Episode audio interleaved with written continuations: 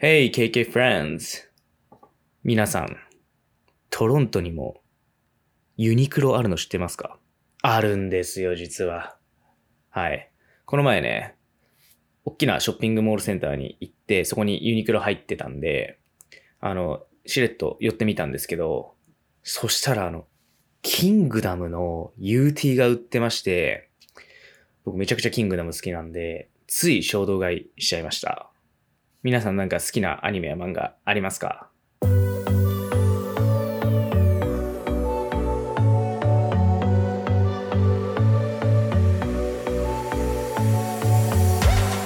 この番組は KK トーキングの和樹が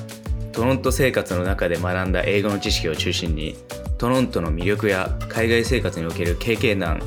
また KK トーキングの裏話などなど普段動画ではお伝えしきれていないような内容に一歩踏み込んだ形でお話ししていく番組です勉強や仕事の合間にぜひリラックスして聞いてください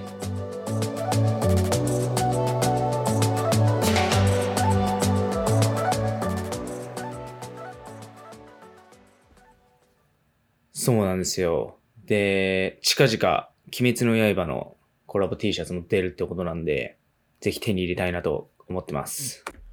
トロントには、あの、無印良品もあるんですよ。無地って名前なんでやってるんですけど、まあでもユニクロも、無地も、その、料金が日本と比べて1.5倍ぐらいするんですよね。ユニクロとかは安いみたいなイメージあると思うんですけど、こっちの現地の人たちに、その安いイメージっていうのはあんまりないみたいですね。まあ、余談はこの辺にしておきまして、早速今日は、あの、先日、インスタグラムの方で投稿した Pumped Up に関してちょっとお話していきたいなと思います。まだの人はぜひ、インスタグラムチェックしてみてください。もしくは、もう一回チェックしてみてください。多分、このエピソード聞きやすくなるんじゃないかなと思います。で、まあ、パンプトアップなんですけど、意味は、基本的には、excited と同じような意味らしくて、まあ、興奮した時だったりとか、まあ、嬉しくてテンションが上がってる時みたいな時に、I'm so excited って言うじゃないですか。それと同じような感覚で、I'm pumped up っていう感じで使えるみたいです。なんで、つい、I'm excited って言いがちなところあると思うんですけど、ぜひ、あの、バリエーションとして、I'm excited と言おうとしてるところに対して、I'm pumped up と言ってみてもいいかもしれません。で今回、pumped up っていう形で、あの、フレーズ紹介してるんですけど、ケビン曰く、アップがなくても OK らしいんですよね。I'm pumped って言ってもいいらしくて、まこれはなんか、テキストの形によってどっちの方が自然に聞こえるみたいなのがあるらしいんですけど、まあ、ちょっとケビンがちょっと俺説明できないわって言われちゃって、ただどっち使っても別に間違いではないらしいんで、あの気にせず使ってみてください。ちょっとこの辺僕の方で解決できたらいつかいずれ解決、あの解説したいなとも思ってます。このパンプの由来なんですけど、なんかポンプで水を汲み上げたりとか、その空気を送んで、送り込んだりするみたいな意味が、あの動詞としてあるらしいんですよね。まあ、あとはよくその聞くのが、筋肉がその、まあ、膨張してるみたいなことを、筋肉がパンプアップしてるみたいな、まあ、筋トレとかやってる人はわかると思うんですけど、言うじゃないですか。まあ、そういうところの意味から、まあ、いわゆる自分が、なんていうんですかね、膨張して、あの、エキサイトしてる状態っていう感じで、こういう意味で使われるようになったらしいんですよね。なんで、その由来さえ分かっていれば、多分、なんか忘れないんじゃないかなと思います。で、これ結構、あの、実はいろんな使い方ができるっぽくて、あの、自分の感情としての I'm pumped up だけでなく、その、動詞としても使えるんですよ。例えばどういうことかっていうと、例えばなんか曲、いい曲を聴いて、その曲が自分のテンション上げてくれたとするじゃないですか。要はこの曲聴いてテンション上がったっていう時に、例えば、This song pumped me up みたいな。その、その曲は俺をパンプさせたみたいな感じで使えるらしいんですよね。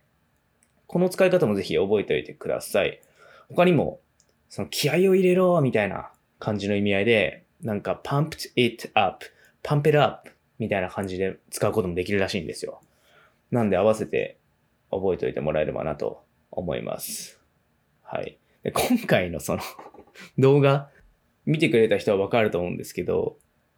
マジ悲しい結末ですよ、あれ。その、まあ、ちょっと動画自体ね、古い動画だったんで、あの、今更上げる形になっちゃってるんですけど、その、コロナの影響で外に出れない時に、ズームで撮ったやつなんですけど、その、ズームでの撮影が増え始めた時に、まあ、ケビンの PC がすごい古いんですよ。で、ケビンの画面だけちょっとカクカクしちゃうんですよね。というのもあって、まあ、あと今後のためにも、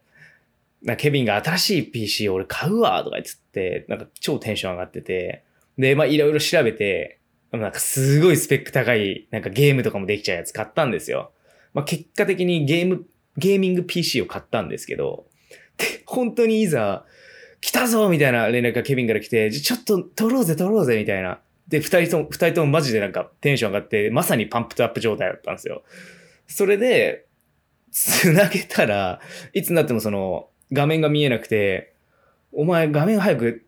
あの、オンにしてくれよみたいなこと言ってたら、なんか、カメラがないとか言い出して、ねえ、嘘だろみたいな。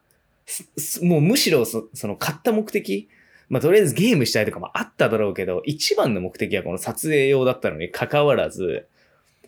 カメラの有無を確認していないっていう、とんだ